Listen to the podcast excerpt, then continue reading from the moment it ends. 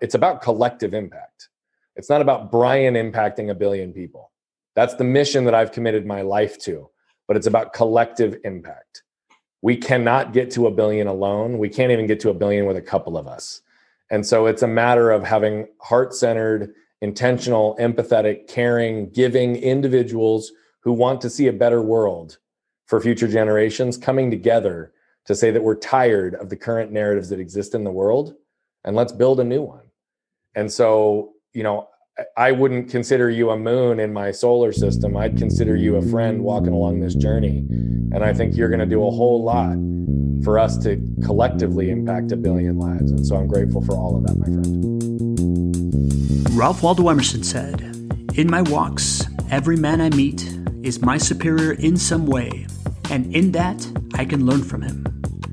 This means every single person you've ever interacted with has done something slightly different than every single other person, and therefore has something to teach you, and you, my friend, have something to teach them. This means every conversation you have is both a chance to learn something and a chance to make an impact. Every room full of people you walk into is both a library and your stage. And the better you get at getting to know people, the value they each inherently bring, and how to share it with others, the greater the impact you can make on the world. My name is Pablo Gonzalez, and I've created a system called the Relationship Flywheel, designed to create impact through relationships at scale. And this podcast is a living document of how to do it. So hit subscribe right now if you want to learn how to get to know people get them to know you, and build a world class network.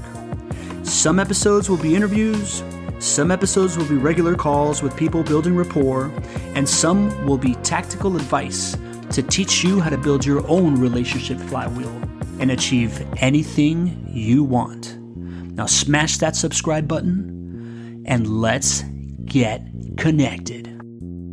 Welcome to the Chief Executive Connector podcast. I am your host and Chief Executive Connector, and today I am pumped. This has been a long time coming.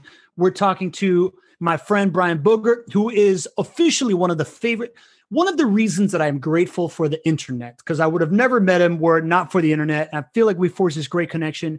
He is a gregarious, well spoken, good looking dude that has built multiple businesses quickly he is an amazing, amazing public speaker, a monster content creator, and just somebody that shows up in this package of like exceeding value every time that I see his face and every time I interact with him or every time I click into one of his pieces of content.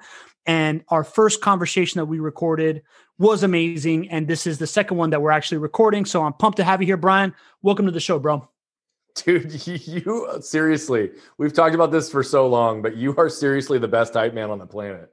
I just want to walk around with you and like I'll just let you introduce me everywhere because you make me sound way cooler than I actually am.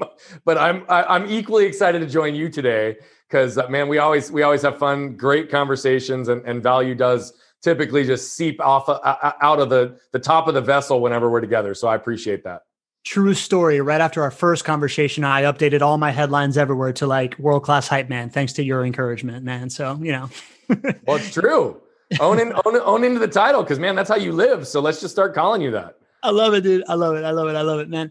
Listen, Brian, I didn't warn you about this because I feel like you don't need to be warned about anything because you're you're you're good. But I always start all my I, I start my podcast, right? You know, a lot of my podcast is about human connection and the importance of yeah. it, right? And like what what you and I believe in. And I my thesis on that is the idea that we bond quickest to people when we add value to their life, which we're going to do here in this conversation to our friend that's listening in her ear right now. But the other thing is, if someone hears you share a vulnerability, it humanizes you in their eyes and, and they see themselves in your struggle. So I asked all my guests to share a vulnerability that you have, something you're struggling with, something you struggled with in the past, so that we can, you know, s- set you up as somebody that's relatable before we go into all your superpowers and you sound like a, more than a human. Yeah. So I often say that vulnerability and authenticity are the glue that binds human connection. So that's not that different than what you just said, right? It's about adding value and having a connection and then, you know, being vulnerable in some way. So, you know, vulnerability is something that I kind of own in my life. You know, I, will own one that I'm dealing with right now. In fact, yesterday it hit me. You know, I, my one of my core philosophies is this idea of embracing pain to avoid suffering, and I tell often this one story of how I, because of the imbalance in my body and some of the things that we may or may not even talk about my story today, but I've got a curve in my spine and an muscular imbalance that has caused lots of pain. 15 years ago, I had to change the way I approached my physical nature, core strong, eating right, physical movement, exercise, percussion therapy, stretching, just to kind of maintain an everyday manageable level of pain versus suffering pain that was really impacting and debilitating towards my quality of life. Well, over the last probably six to eight weeks, I've had a number of things take place, and my pain, my physical pain, has shifted back into the category of suffering. It's been debilitating in some ways here recently. I don't like talking about it because I like to be able to just show up and deliver and, and know that I'm in a good place. But yesterday, for example, 3:30 in the morning, I woke up in so much pain I could barely move, and I had to rely on my wife to get me some pain meds, and I had to clear my calendar for a half a day to be able to just give myself a little bit of grace in that moment. And you know, I shamed myself for it because I felt like I should just be able to show up and do it because I do every day operate with some level of pain in my world physically. So man, I'm being vulnerable just to own the fact that it's like, look, I I I stayed in my bed and I stayed on the couch for about half the day yesterday and I didn't do work because I couldn't think clearly because the pain was at that level. Yeah. But I focused on what I needed to do to mitigate that pain and I was ready to go by the afternoon and was able to deliver and but what this has told me is that the the way my body is degenerating right? The older i get particularly because of the situations physically that i've been through uh, it just means that i now have to find some other solutions and get proactive around making sure that i can allow it to not impact my quality of life uh, so that it's debilitating suffering pain. So that's man that's that's a real vulnerable moment for you. That is a real vulnerable moment man. I, you bring up something you mentioned something in passing there that i think is very like universally human that i that i go through also and it's this idea of shaming yourself when you're going through something that really you don't need to shame yourself for, man. You know, like yeah. when I like when I get strep throat or something like that, you know, obviously my throat sucks and it stings, but part of it is me sitting there on this like couch in a feverish state, state thinking, you know what, man, if I just ate cleaner, I wouldn't have gotten sick, or if I did this or yeah. that. And it's like shaming yourself for unnecessarily because your body ails from an external trigger or something yeah. that was going to happen to you anyways man. Like that is so universal. Yeah it is and i think people do it all the time. And part of it's you know we may have a set of standards that we operate and and if we feel like we aren't operating at that set of standards that that you know we feel like we could or should be better than we are in those moments you know a lot of it though has to do with the external narratives that the world creates for us you know, you should be this, you should do that, you should shove your emotions down and show up with a smile on your face. You should be able to push through pain. You should like all these things, right? These shoulds that are just should is a shame based word because it implies whatever you're doing isn't good enough. And so we get caught in that trap, we get caught in that cycle. And, you know, it's interesting because, you know, I'm somebody that constantly is looking for ways to give grace to other people right? Constantly looking for ways to allow them to realize that what they're going through you know isn't silly. It's it's not dumb. What they're feeling is what they're feeling. What they're experiencing was their, was what they're experiencing. And sometimes we need to take a step back to rest and recover so that we can calibrate get clarity on that. And really sometimes just take a step back to be able to take the right steps forward to process through whatever we're going through. I'm the first person to be that champion for everybody else yet i'm the first person to beat myself up when i can't do it in my own life. And so you know, I think that it is. It's a universal human experience. We all kind of beat ourselves up because we believe we should be able to do more sometimes than we can in those moments. So, yeah, it's but it is. It's ironic. I'm constantly giving that strength to other people, yet I don't always have it myself. Listen, man, I'm that same guy too, right? Like I'm, I'm, I'm absolutely. I love how you say give grace to other people. For me, it's just like I, I guess I haven't evolved it that far, but I'm just like I have empathy, right? Like I know that I know that when somebody explodes on me for something innocuous, I know that it's probably because they got in a fight with their wife earlier that day. Yeah, totally worthy or whatever, right? So I'm I'm always in that space, and yet for myself, I'm just like, bro, you're the worst. Like, what's wrong? Yeah. You know, like I, I I think it's really human, man. Listen, I think I want to get into your story because I think we'd be doing our friend that's listening a disservice if if you don't tell kind of this cornerstone story of of these lessons learned of why you embrace pain to to to avoid suffering. You want to you want to get into that, man? Kind of what shaped this? Yeah, yeah, yeah. Well, let's let's let's riff on that for a second. So I'm I'm going to ask you and anybody who's listening to close your eyes for just a second. Of course, unless you're driving, because I don't want you closing your eyes if you're listening to this podcast. And I want you to imagine going to a store getting everything you need, having a successful shopping trip, checking out, walking out the doors, heading onto your car, looking up at the sun, experiencing the warmth and beauty of the day, and expecting that your life is just going on, right? You're just moving on like any other day. You get up to your car and you turn your head and you see a truck barreling 40 miles an hour right at you with no time to react. Go ahead and open your eyes. That's where this portion of my story begins my mom, my brother, and I went to our local Walmart to get a one inch paintbrush. And as we were headed back to our car, I was the first one there. I wanted to get home and put that paintbrush to use. But this was back in the days before we had key fobs. So my mom and brother, who were a few feet behind me, I had to wait for them to catch up, for her to stick the key in the door, turn it, unlock the car so that we could get in and go on with our day. And as I was standing there, a truck pulls up in front of the store and a driver and middle passenger get out. The passenger all the way to the right felt the truck moving backwards.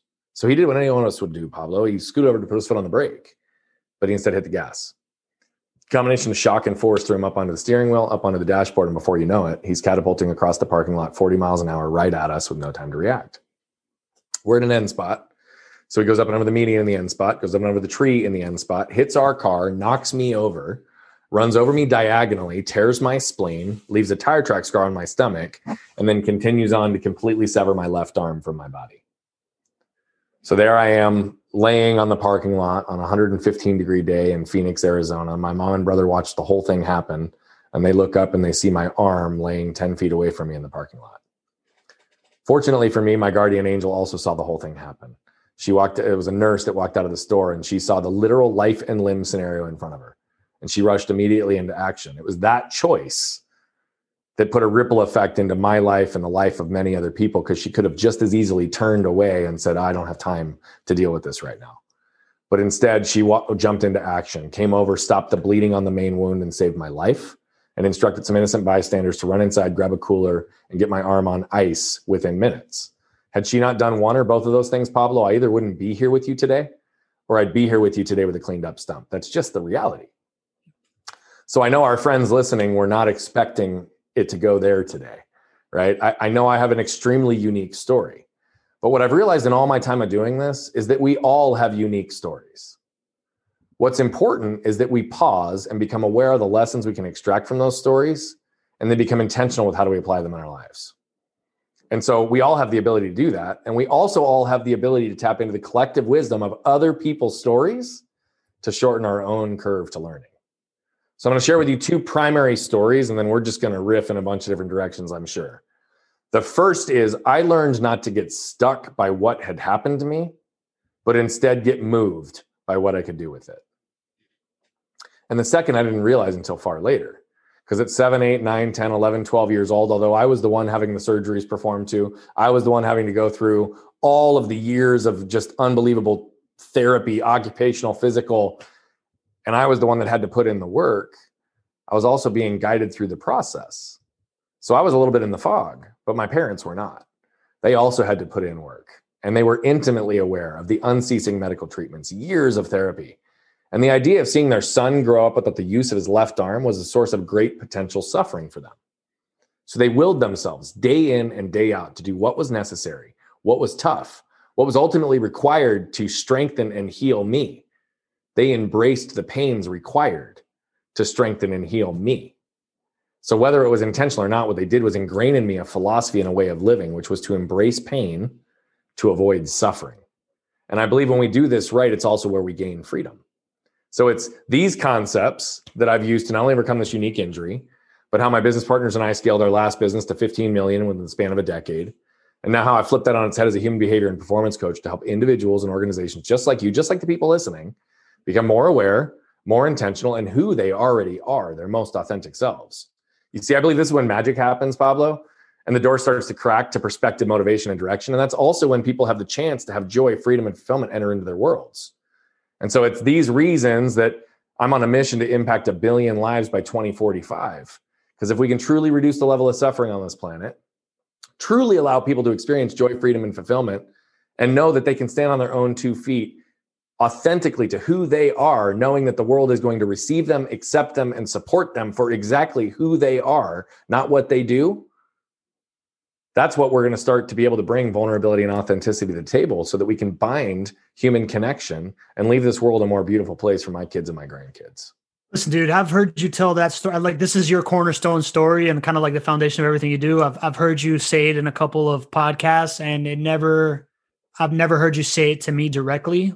And it's incredible, man. It's incredible how you carry someone from that terror of that moment, right? Like when I close my eyes and I look at this truck and I think of just being a happy kid, right? Like I can, I very much see myself as an eight year old boy all the time, right? Like, and and and that energy. well, let, us let, be honest. You and I never really matured beyond that point. yeah, and you know, from the terror to the shock to the pain to the to the peripheral pain to this profound life lesson of being able to not just learn from your experiences, but the superpower of learning from other people's experiences, like you've done with your parents in that in that microcosm to feed your growth. I, I just think it's so important, man. And and like I'm I'm I'm I'm glad we went into that. And I want to dive, I want to go from there to this understanding that you are now on this path to impact a billion people. I believe it's going to happen. I pl- I want to be as big a part of that as possible. That's why I have you on my blog. You know, that's why I promote you to everybody I know. And as I think about my audience and I think about our friend that's probably listening right now, I know that a lot of people come to me when they are in a transitional moment. Right. Mm-hmm. Like I know it's often like a personal transition. I, I get a lot of calls like, man, I'm about to quit my job. I'm going to go start this business. Or, dude, you know, pandemic hit, I used to just be networking in rooms all the time. How are you doing it meeting new people? Right. And and I think about your story. I think about what what what you talked about, right? Like you built this like $50 million business in 10 years. You have then built a new business that is coaching and helping people. And then something you didn't talk about is like as soon as the pandemic hit, you saw the opportunity, pivoted, and continued your thriving speaker business and coaching business right off the bat. So I would love to distill some of the lessons that you have taken away in how you are able to build businesses to support your lifestyle in multiple at multiple different stages in life, man. Like I like I would love to know kind of if you can talk me through your first business. It was a what, what was that like a financial planning or like an insurance risk franchise? management, employee benefits consulting. Yep. Yeah, yeah. Tell me about the formation of that business and and and how you got to do it and kind of like what was it that started clicking that became the driver of this like $15 million valuation in under a decade? Yeah, so I'll clarify. It was 15, not 50. I wish it would have been 50, but I'm very proud of 15 as well. I thought I was saying 15. I think it's my my Hispanic. Yeah, okay. I wanted to just be clear for anybody listening that it was not 50. I'm 15. So anyway, you know, so that that business I will forever be grateful for it was never in alignment with who I was, though I tried to convince myself that it was. Mm. I primarily focused my career in employee benefits because it was health insurance that ultimately saved my life and ultimately saved my arm. And so, you know, I never thought about that when I fell into the business. But on my very first sale, somebody asked me why I do it. And I scrambled to give an answer. And that's what I said. I did it because health insurance saved my life. And so I want to make sure I can do that for other people. It sounded great, but it was complete bullshit. I wanted to be successful and I wanted to make a shitload of money. And I wanted to prove to myself that I could, right? That I could go out and do things.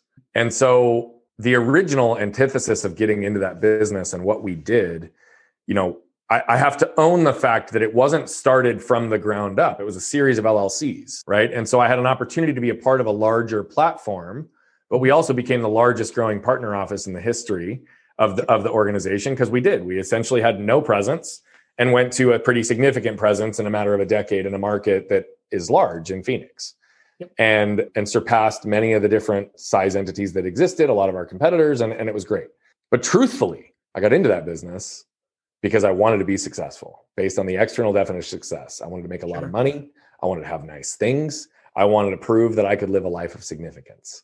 Yeah, man. S- sounds like your 20s, right? And I did it, right? and I did it. Yeah. But the more I did it, the more I also realized like, so that was my driving force. I had to prove to myself that I could. Yeah. I had to prove to the world that I could. And oh, by the way, this is the really crazy part about it. I never led with my story ever for 15 years in that industry. Yeah. Other than answering that one question, which I was only ever asked one. And so I never, I never did. It wasn't a part of my story. It wasn't a part of the growth of the business. You know, I had business partners that were very much a part of helping build the business. So I, I, it was not me. We had phenomenal smart associates that we ended up hiring over time that only added fuel to the fire to help us grow and scale so that I could do only the things that, that I can do. They could do the things that they could do. And we were able to very clearly see the things that didn't even need to be done based on how they'd been done in other, uh, other worlds. But truthfully, I sought out because this is what I wanted. Well, every major life goal that I'd ever set for myself that involved money and things and what I wanted, homes, cars, whatever I had accomplished by the time I was 26, I think, 26 or 27. And I never really went through the process of like evolving myself for whatever was coming next, right? Whether that was to grow the business bigger, whether that was to do something else. And and it was also around the time that I started having kids. So the first 6 months of my son went by like that and I realized, huh, I just missed the first six months of my kid's life. I was burning the candle at both ends, was still focused on external definitions and success. And I was at the same time stuck, miserable, feeling, you know, stymied in my efforts to fill my potential. And I couldn't figure out how to get the quality of life back into place because doing everything for the benefit of my family doesn't matter if I'm not there, if I'm not providing love, leadership, attention. So I hired my first coach. Hmm that's kind of what started this whole path of unpacking who I was and really starting to get more clarity in some different things. You know, went hired him first month working with me. He goes, Bogert, you got to be doing this. And I was like, what are you talking about? Because you've been speaking and coaching your whole life. Why aren't you doing this professionally? And and I was like, what are you talking? He's like, dude, you build people and build businesses. Like, I don't know why you're not doing this as a business. Like, this is like what you're on the planet to do. And I was like, yeah, yeah, yeah, whatever. F off. I'm paying you a lot of money not to tell me how great I am, but to tell me, right, to help me figure out these things, not add something else to my plate. And he just trickled it time and time and time again. He told me what I needed to hear, not what I wanted to hear. And that was like the process six years ago that started me on the path that I'm on today. I ran both businesses side by side for about five years. The more I wanted to do it, or the more I did it, the more I wanted to do it the more success I had on the other side, the more money that I made, the more I realized money's not really what I even care about. Other than, by the way, money's a great thing. I don't in any way vilify it. It helps you have a lot of freedoms. It helps you impact a lot of lives. It helps you do a lot of things. So make as much as you possibly can. But I'm a big believer like do it in an ethical, standard way and have money be the byproduct of what you do versus the reason that you do what you do. Yeah. There's a very big difference there. Yeah. And so fast forward a little bit to summer of 2019, went away with my wife was one of those weekends that mentally, physically, spiritually, and emotionally, we were just connected. We were one. And as we're driving back to pick up our kids, she leans over and says, How would you feel if you didn't have to go to the office on Monday morning? I was overwhelmed with fear. I get chills every time I say that one comment. I, I looked over and I was like, Babe, that's a pretty loaded question. Why don't you tell me more? She went on to say, I had some other health stuff that I was dealing with a couple years back. And she went on to say, I, I think you allowed fear to enter into your world in a way I've never seen you operate. She said, I think you've convinced yourself that we need the money, the status, the prestige of this business, the freedom and flexibility that's provided for us. And she said, and I'm here to tell you that we don't. I don't care if we live in a cardboard box on the corner. What I care about most is that we have 100% of you, not just some version of you. She said, and I think that you're dying a little bit inside every day you live in risk management and employment consulting. And then she went on to tell me that the more I spoke and the more I coached, the more she knew I wanted to. And she also went on to tell me that I was barely scratching the surface of my potential, nor was I having the impact on the world that I wanted. And so she said, There's nobody on this planet I'd rather take a bet on than you. We took a big bet once, it paid off. Why don't we double down on that bet and see what you can go do? And so that was the beginning of where I'm at today. That was the beginning of where a billion lives came from. That was the beginning of like, okay, let's let's shift from you know having a life based around significance and external success to a life around impact. And what does that actually mean? And when I reflected back on the 10, 15 years prior, I was spending 30 to 40% of my time in the community in nonprofits, volunteering, raising, leading boards, because that was how I was filling that part of me that was altruistic and desired to have impact. And so now I was able to align all of who I am into one place, multiple vehicles, but one place, one singular focus, impact. I love that story with your wife, man. It's very parallel to like my life and the way that I've made crucial decisions in this like shockingly being seen by my wife in crucial moments where I was full of shit on myself yeah, and and and she saw right through it and challenged me in a way that forced me to deal with the discomfort. And I love that's why when you and your wife started making content together I was like this is the shit. This is awesome right? Like I I I really really like that man. So in your story I hear a couple of constants. I hear of you being a people builder and a team builder I hear you having people around you that supplement the things that you don't want to be doing that that round you off and, and and make you better be it your wife or your partners or these associates that you say that you were able to recruit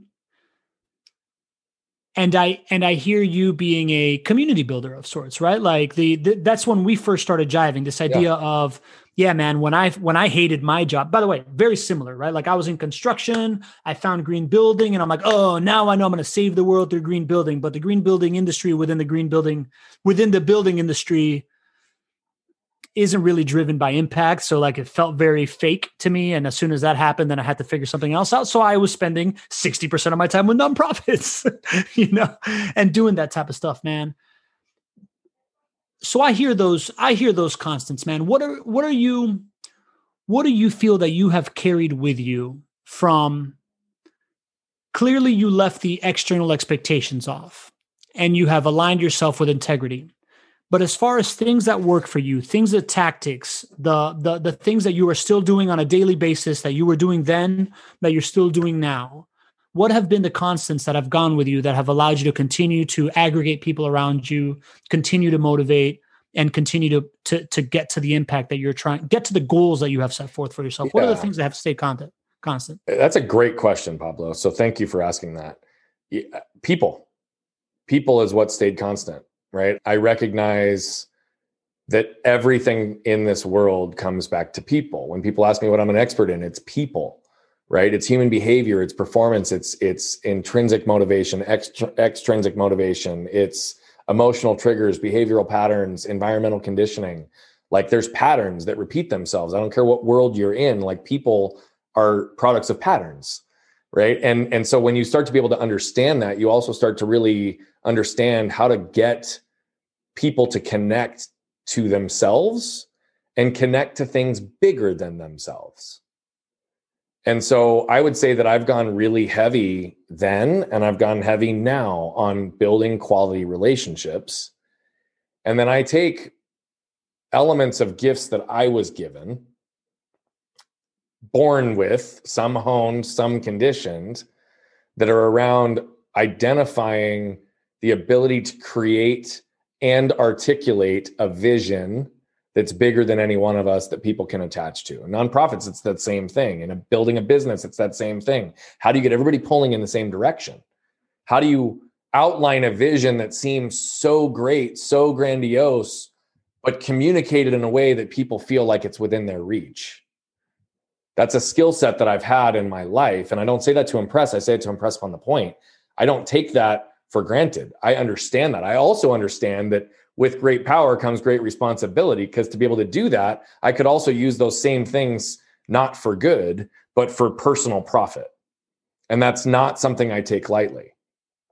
So I would say that my visionary element is is a big piece and then I think that's closely followed by vision is strategy. Hmm. I think that for whatever reason the way my brain works, I I recognize strategy and tactics and I understand how they fit into the puzzle a lot of people think that they're stuck or stymied in their efforts to fill their potential because they don't have the right strategy or tactics. And I don't believe that's true. I think strategy and tactics have a role, they have a place, but they will only get you so far. They will only work if you have a good grasp on people, because typically what keeps people in businesses stuck, again, is people, emotional triggers, behavioral patterns, and environmental conditioning. We repeat those same cycles, those same patterns, and they keep us in a self defeating place. So when you understand strategy and tactics, as secondary and you understand how they connect to people, you're able to then communicate to individuals and groups of people through a way that connects with them in a way that they can understand the vision through strategic and tactical elements. And so that way, I think I'm able to then communicate and build relationships and communities and vision around these things and allow execution to take place by putting the right people around the table. Hmm. I think those are the things. And then I would say that, you know, obviously empathy is a big piece. I care deeply. I care deeply about impact. And then I think because I have constantly, my entire life, had to break beyond boundaries in untraditional ways, I just truly get excited about the idea that just because something is difficult doesn't mean we stop. I found that the most meaningful things in life are actually on the other side, typically of struggle, pain, challenges, and difficulty. And so I expect failure. I expect failure and I embrace failure. And so we try a bunch of different things until we find our lane and we figure out what does that look like and how does that translate and how do we connect with our audience and who are those people and how do we get to them you know i i i'm not afraid of failing because i've failed more times than i've been successful. But it's because i know what that looks like right? What eh, going back and having to learn how to tie my my shoes with one hand in a period where i didn't have functionality to be able to do it and then teach myself how to do it with two hands once i had the dexterity and mobility in my hand to be able to do it. Learning how to water ski, getting out of the water with one hand strong enough to hold on to the the like what does that look like? How do you do that? Right. And, and having people look at me and like, how do you do that? And being able to flip the script and be like, well, how do you do that? Right. There's always a way. If if the if the will is big enough, there's always a way. If the purpose is big enough, it will overtake the pain. And so I think it's those constants that regardless of what field I'm playing on, I think those show up as the ability to still drive towards a successful outcome. But it's all about the process. Yeah. Makes sense, man. If I can if I can distill everything you just said, I think about our first conversation of talking about how reps is everything, right? Like if you can embrace failure and expect it and just know that you're going to have to rep through it, yep. you're going to get to the other side. So you have this like really strong mindset around that based on the idea that people have been telling you that it's impossible to tie your shoes with one hand since you were a little kid, right? And you've proven them wrong. I think about your ability to strategize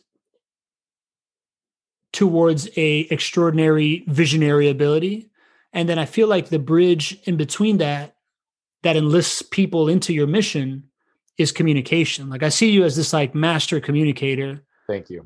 That is able to bring these things together. When did you first start feeling? I'm making an assumption that you know that you're a master communicator because you're a public speaker and you're really good at it, right? And and like I've I've heard how you think about podcasts and and and how you contextualize things, but at what point in your life did you did you see your voice as this powerful tool that you need to either harness for good or evil? I've had different moments in my life where I've realized that.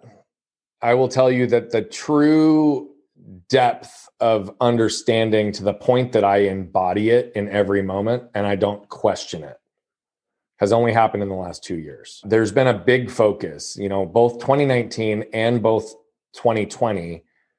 My themes for those years were trust and surrender. And what that means to me is when I say at different moments in my life, I knew there were certain skill sets that I had early in life that the world told me they wouldn't accept. Some of that's around communication, some of that's the way I show up, some of that's how loud I talk or how fast I talk or whatever, right? Parts about me that were core to my identity that I was told constantly weren't good enough. You can't show up in a boardroom that way. You can't communicate that way. You can't have a loud voice and and still be, you know, empathetic. You can't, you know, all of these things that literally for 20 years of my life were like beat out of me and i started to believe that like they weren't truly gifts until i started to create stages and evolve holistically into who i was. And once i got clarity on who i was and i was able to trust and surrender that the words i need will always be there when i need them i don't have to try to say something and sound smart. I don't have to fabricate a message if I just align and I connect my mind and my body, and I'm very intentional and I trust and surrender, the more I raise my level of consciousness, the more wisdom flows through me, the less I have to access knowledge for communication. And so hmm. it's only been in the last two years where I've really started to understand how unique I am in certain ways. And what I mean by that is how uniquely I communicate. And so I actually don't view myself as a master communicator. I, I, I, appreciate that you said that. I view this as one of my gifts that the more I hone, the more impact can happen as a result of it. So I believe I am a very strong communicator. I'd stack myself up against many people. I don't believe I'm a master. I don't think I have the 10,000 plus hours of really honing the skill set on allowing wisdom to flow through me versus having to articulate knowledge. There's a big difference between those two. But the more I trust and surrender to the process of allowing the words to be there when I need them, the more it just happens that way. Now I have to put in the work to understand the, the knowledge, right? I have to put in the work to meet the people. I have to put in the reps. I have to, all the things that you talked about. But I know it sounds a little abstract and esoteric when I talk about it that way, but that's how I've started to view communication. I think that it's about allowing the cadence, the delivery, the words, the energy to speak to whichever audience I'm speaking to at the time. You've consumed enough of my content to see there's times I speak really fast and stuff just rolls out of me and I'm hot on a topic. And then there's other times I'm a little bit more calibrated, calculated like I am right now. It's they're all 100% me.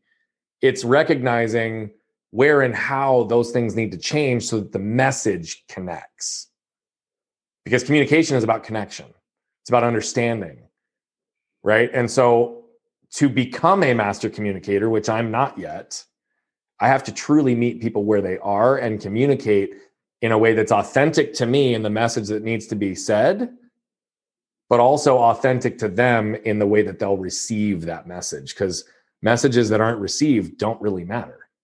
It was really good. It was, it was, I, I very much agree with it because at the end of the day, you're saying communication is you know context right like and and and the to become a master communicator is finding that middle point between what you're trying to say and the message that the person is open and i love i love the way that you describe it right like the i heard somebody say something along the lines of like the more you know about something the less you know about something right like i i i think that's probably where you're at with communications because uh, you know obviously you are in an elite level of working on that craft at the very least, right? Like the amount of time you spend thinking about and, and refining that bl- and sharpening that blade and you know doing ninja sword stuff with your yeah. with your with your mouth and talking yeah. to people.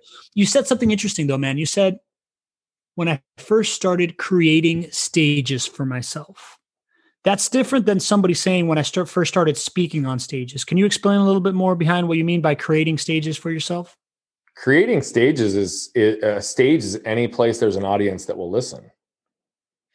Right? And so like a stage could be having a conversation with a coworker in their office. A stage could be a team meeting in your office.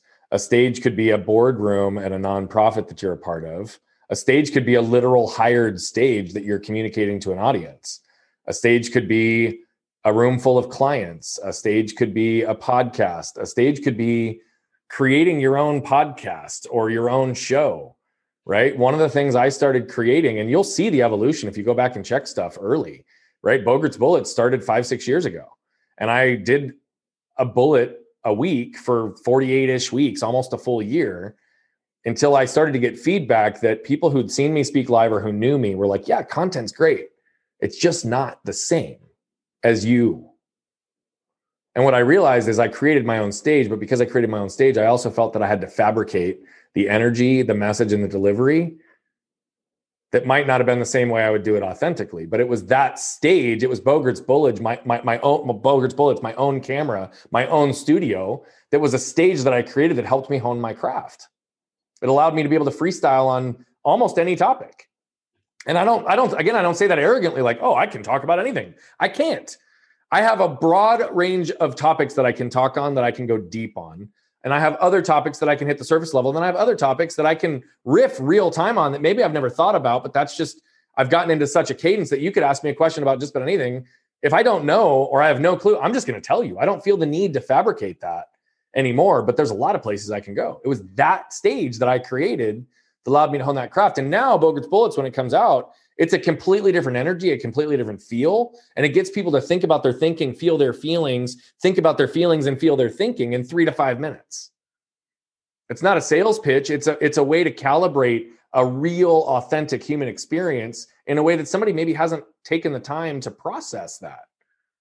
Right. And so we can we can do that. So creating stages is is creating the opportunity to hone your skill set, hone your communication, hone your craft and it's another way to get reps right? I used to go to lunches and coffees in my old business four to five times a day, and it was networking to build relationships, but it was also a stage. It was a chance to talk about life and philosophy and concepts that had nothing to do with the business that we were there to talk about. But that's how you built relationships and connection in a deeper way that also translated to business. So they were stages. I'd go to lunch and I'd riff on a topic and I'd get somebody excited, give them motivation, perspective, direction in life that had nothing to do with what I was there to talk to them about. But it built relationships, it built credibility, it built authenticity, it built vulnerability, it built my ability to do that. Those were all stages that were created. And I wouldn't have told you that I was necessarily intentionally creating stages back when I was doing it, but that's what I was doing right? It's no different than the virtual world of stacking a 14 hour day with 30 minute windows, podcasts, coaching sessions, right? I could talk to 14 different people in a day. Guess what? They're all chances to rep. And it's not that people are there for the sake for me to be able to rep content. That's not it at all. Because I actually have no idea what I'm going to talk. About. It's not like I go in with an agenda, be like, oh, I'm going to rep on this topic today. No, I go in and see where the conversation takes us, but it allows you to really read the room, read the people, and then by the time you actually get paid stages as a paid speaker, guess what? You know real time, like this topic's going to hit. You know this is going to reach in to somebody's body, yank out their heart, allow you to fix it a little bit, and you can shove it back in. They're a little bit better as a result of hearing it, right? It's like those things to to be able to realize that we as content creators, in some ways, can be a heart surgeon without a blade. Right? We really can say things with the way we can create imagery with our words in a way that others don't have the opportunity to do so. So create the stage, right? Somebody asked me at one point, which I'd never thought about, and there's this content that's connected to it. You think about the fact that that one inch paintbrush that we went to get has really been the paintbrush that has created the artwork for the rest of my life. Mm. Right. So you could take that one inch paintbrush and talk about the one inch difference in one way or another. What if I'd been standing one inch further back? Would I have been hit? I don't know. What if my hand wasn't on the handle but was one inch removed? Would this all have happened to me? But we went to get a one inch paintbrush, and that paintbrush allows me to paint imagery and pictures for people to connect to with their minds, bodies, and souls. Mm-hmm. So that's what I mean by creating stages. Every time you communicate, it's an opportunity to be communicating on a stage. If somebody's there to listen, or even if they're not, my studio, nobody was listening. So I had to put it into the world. And that's when they started to listen. So good, dude. I've never had anybody just bring me that energy and just like drop it on me like that. To to me, it's usually outward when I'm when I'm talking about how content creation is the new public speaking, content creation is the new feedback mechanism. It's the new it's the new communication rep mm-hmm. that I think everybody is sleeping on, or at least the people that aren't out there making content that get lost in their idea of well, what if nobody listens? What if there's something wrong with this? That they just don't see it as this rep, as this golden opportunity to receive feedback. It doesn't matter whether you're right or wrong. It doesn't, you know, like it matters whether you're purposefully being a dick or not, but it doesn't, it doesn't matter, you know, how accurate what you're saying is, as long as you're talking about something you believe in, be it inside of a networking room, right? Like in a conversation with somebody or going live on Facebook the ability to receive feedback from somebody that isn't yourself, from a brain that doesn't already take for granted whatever you're saying, you know, and and be able to improve upon that. Like you said, the the the heart surgeon without a blade is perfect, man, because that's really it. It's the idea of putting a thought of yours outside of inside of your own body, letting it be seen and then being reinserted from a different perspective that is a perfect metaphor for growth, right? Like that is that is the perfect metaphor for a rep on a bench press, right? Like you're just like tearing your muscle a little bit and letting it heal. all it right? is. Like, That's all it is. Brilliant. So if I want to be a master communicator, I have to communicate a lot every day. Yeah. Yeah. Right. And so I could, I, I, and that's what I do most days. I fill my calendar with meetings, podcasts, coaching sessions, speaking opportunities where I can be communicating. And by the way, communication is a two way street. So I don't mean just talking all day, right? There's a lot of situations where, as a strong communicator, I end up being a one talking because I'm trying to deliver content in a way that's valuable and impactful to people's lives. But at the same time, communicating is sitting in silence, right? And a lot of what I do with communicating is also reading people, which is the nonverbal cues, right? You're leaning back in your chair right now. You're nodding your head. This is like hitting. You're like, oh shit, where am I going to take this next? Like, I don't know, right? Yeah. I mean, like, I mean, but on it, it's like the nonverbal stuff is communication. So I can speak all day long, but if I don't read hmm. the communication coming back to me that's even not being spoken, I might be talking, but not communicating. I love it, man. I love it. I love it. I you know in my in my giant man crush with Gary Vee and and and like in thinking that he might be the ultimate communicator of everybody I I I look at him and I think what Gary Vee has done that has made him such a good communicator he's built the greatest listening machine of all time. Oh yeah. Right? Yeah totally man. Brian I you know I like to with certain people that I bring on this podcast that I am particularly impressed with I I not in a selfish way not in a flatter me way but I like to deconstruct the reason why you chose to have a relationship with me, man? Like what what is it about? How did we meet and what made you think, hmm, Pablo might be a good guy to have around in my life when I have the option to have so many amazing people in my life? Yeah, so great question. And I remember it specifically, but vaguely. So you may fill in the gaps if I get any of the details wrong. But I, I will tell you that it was more a feeling than anything. You know, I as I'm sure is the case with you and other people who put out content and do different things, like there's there's people who engage, people who comment, people who DM, who reach out directly. And I do my best to always respond to any time somebody's going to take the time out of their day to engage in content of any sort that I put out. Because they don't have to.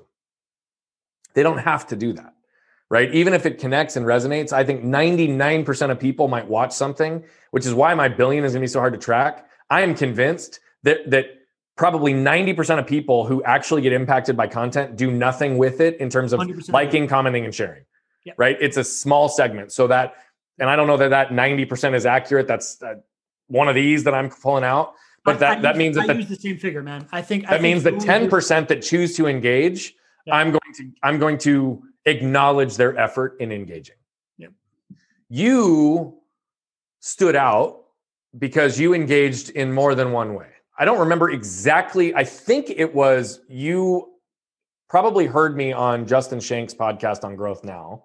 And then I think you reached out to me on LinkedIn, connected, and then you started engaging in content almost immediately, like liking, commenting, and sharing then I was like, who is this Pablo guy? Like, like I literally, I was like, who is this guy? I mean, he's he's all over the place.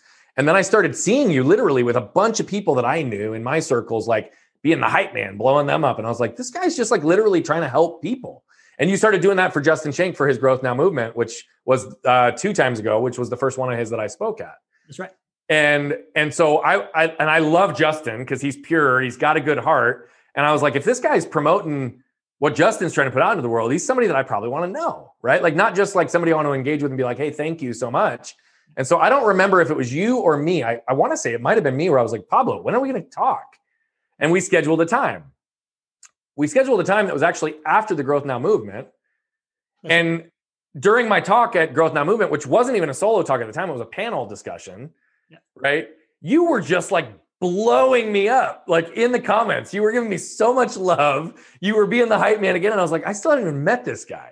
Right. Mm-hmm. But we communicated a little bit over social. But again, you were not the normal engager. You j- were going above and beyond. And, and I saw you doing this not just for me, but for other people. So I didn't feel like it was some ulterior motive. I was like, this guy's like genuinely trying to put out good into the world by promoting other people's content or thought leaders or whatever. And then when we connected, man, I just felt like we connected right? It was a feeling thing. We, we started talking and jamming, and I, you know, we, you even said it earlier in this podcast. We share sort of similar trajectories in certain ways, right? Very, very different life stories, very, very different ways that we got to where we're at. But it was just one of those things where it was like, oh, okay, cool. Right. And you understood the value of content, you understood the value of communication, you understand the value of reps. Like you just, you just got it. And so we had a great talk and then we get done with that talk, and the next thing I know, you put out like 50 pieces of micro content from our hour just freestyle conversation. You're one of the first people that, like, in an intro call was like, Hey, can I record this? And I was like, Sure. Like, I mean, whatever, if you want. And then next thing I know, you're blowing me up again. Like, just, dude, you just, you just give. You gave in a, in a really genuine, high intent way. And you were detached from any personal outcome for yourself. And if and if there was a personal outcome that you were attached to, you hit it really well. But I don't think that's what it was. Like I, I genuinely just feel like you're like, look, I'm getting this content game. Anybody that I can kind of promote, and I've seen you continue that. So you know, we've now communicated multiple times since then, and you know, we, you've been again a continued big supporter of of content, and our worlds have gotten even closer and closer aligned as we've gotten to know different people or made introductions for each other, and and all the above. But man, I you're in my life because I think I think you've got a good heart. I think you genuinely want to help people, and and I think you go about stuff typically in the right way. I say typically not because I not because I don't think you do, but I haven't seen you do anything not in the right way. And so everything that's led my belief is that like you are who you say you are and you show up consistently every time. So, you know, that that gets really hard for people to fabricate, which also is another way for me to start to see who's real and and and I believe you are. Or you're just a really good faker. World class. yeah, I'm a world class bullshitter. Um thanks man. Yeah, dude, I I remember it the same way. I you know, I'll tell you I want to synthesize the two big things of what you said there as the power of guilty by association right if, if you see me providing value in other people's lives that you think are respectable then you're like okay this guy must be legit and then just the power of just showing up to add as much value as you can right like i didn't have to chop up our intro conversation and promote you because it wasn't a podcast episode. I just was just like whatever dude. I want to be guilty by association with this guy too right? Like i you know it, it was very much the things that we discussed. And that was at the beginning of my like real getting good at content repurposing right? Like taking our conversation was like a was off of my beaten path. But to me it was just it was so obvious that it was the right the right path to take of just like everybody that i talk to i can find something interesting in what i say with them and show it to other people yeah you for me when you showed up when you sent me when you sent me your your your linkedin message that came complete with a one and a half minute video of exactly who you are. I was like, I like this guy. This guy That's gets. Right. That's right. Know, like, I had forgotten I did that with you. The intro content piece is so powerful, dude. Like I had just started kind of doing that with my 15 minute story wrap thing that I like to send people to see if they think I'm cool or not. But you showing up already with this like one and a half minute video that just in a in a minute and a half explains who you are and your mission and your plight. I'm like, love this dude i'm in right and so so at the time i was yeah i was just a satellite in justin's radar and i was kind of promoting his event and that's how we kind of crossed we we we crossed paths and and and then we got on a call and it was like oh yeah okay and you know like to me it's just like how do you get how do you get to that first call where we show up with an open heart kind of thing? And and it was very clear to me that the moment that we connected i was like yeah man man what what brian represents is everything that i want to you know help happen in this world right? So it was yeah. it's been very very beautiful thing man. you've continued to show up right? Life is life is first about showing up it's second how you show up and third where you show up right? Like and you you show up yeah, you show up you mm-hmm. you show up with high quality high standards and you show up in the right rooms with the right people and that's that's how it all happened. Buddy i'm i'm so grateful that that you've but you know what before before i before i give you your like gushy i love you brian moment what where do we send people you know like our friend that just listened and just realized how amazing you are i'm gonna link brianbogert.com i'm gonna link your facebook i'm gonna link your group your instagram your linkedin your twitter bogert's bullets on youtube are amazing i'm gonna link all of that stuff what's the next step to to connect with you to get more Brian Bogert to to reach out to you if somebody wants to connect, if they want a, a world class coach and, and enabler in yep. their life like you are, what's the best place to connect with you? Promote whatever you want to promote right now. I think you got a podcast coming out, don't you? I actually have two coming out uh, very soon. Actually, yeah, yeah, yeah, yeah, yeah. I've I've had a lot of people telling me I need to after being on I don't know 175 in the last nine months. People are finally like, dude, you got to do your own. It took me a minute because I needed to. I, I didn't want to do one alone. I, so I've got co-hosts on both of them actually, and it's it's fun that way. It's um, great. That way. Yeah. So yeah, so dude, you just you just dropped a lot of the stuff that is where I would send people. What the, the thing I'll say, and I do have something that I'll give people as well. To impact a billion lives, I am very intimately aware that 99.99999999999% will never pay us a dollar. And I'm completely okay with that. I know that if we put out enough good into the world and we focus on impacting those lives, those that choose to invest will, and it will more than substantiate all the resources we need to finish this path to a billion. I believe that in my heart. I believe that in my soul. And so if you visit my website and or any of my social, you'll see I put a lot of content out that's not intended to sell or drive you into any place, but just simply to add value into your world. And so if that's all you ever need from us, take it and run. The one request I'd have is pay it forward. If something resonates with you, like, comment, and share, because again, we do that. We're not trying to just monetize every single thing we do. We put a lot of good out there just because we want to. The thing that I will give you, go to nolimitsprelude.com. It's a succinct download of a lot of our coaching philosophies to start leading you on your own intrinsic journey, asking yourself some of those questions to get clarity on who you are and the who's in your world that are important and who you're going to impact and how and how to embrace pain to avoid suffering in your life. So, if you have no idea who you are, you think you're very, very clear on who you are, you're somewhere in between, this will be a value to you. And again, if that's all you ever need, take it and run. I just ask that you pay it forward and, and continue to share some of the wisdom uh, that you may be extracted from today or anything that you consume from us and make sure that someone else gets the opportunity to consume it as well. Awesome, man. I'm going to second that. I have I have more than once reshared your content. I have more than once like forwarded your content to specific people. I think you put out a ton of good, man. So whoever our friend that's listening right now, you know, it doesn't have to be this podcast. Go into Bogert's Bullets, find what you connect with, share it with a friend. There, there's something in there that's going to connect. That's going to hit somebody in the right direction when they really, really need it, man. Because you've put so much good stuff out, Brian. I'm so glad that I showed up in that whatever room it was that originated this thing, man, and that you've shown up in my life. The thing that blew me away was after we got on our first call, you immediately introduced me to five people that have, three of them have been ongoing relationships that I now will forever have. And that's the greatest gift, man. And I don't know, man, just to consider myself a moon in your solar system somewhere is an amazing solar system to be a part of. I the way that you show up, the the messages that you put out, the real it's like a new stoicism and put in a very modernized, digestible way for a world that is right now, I think, in a very critical transition of trying to understand short term gain versus long term pleasure kind of stuff.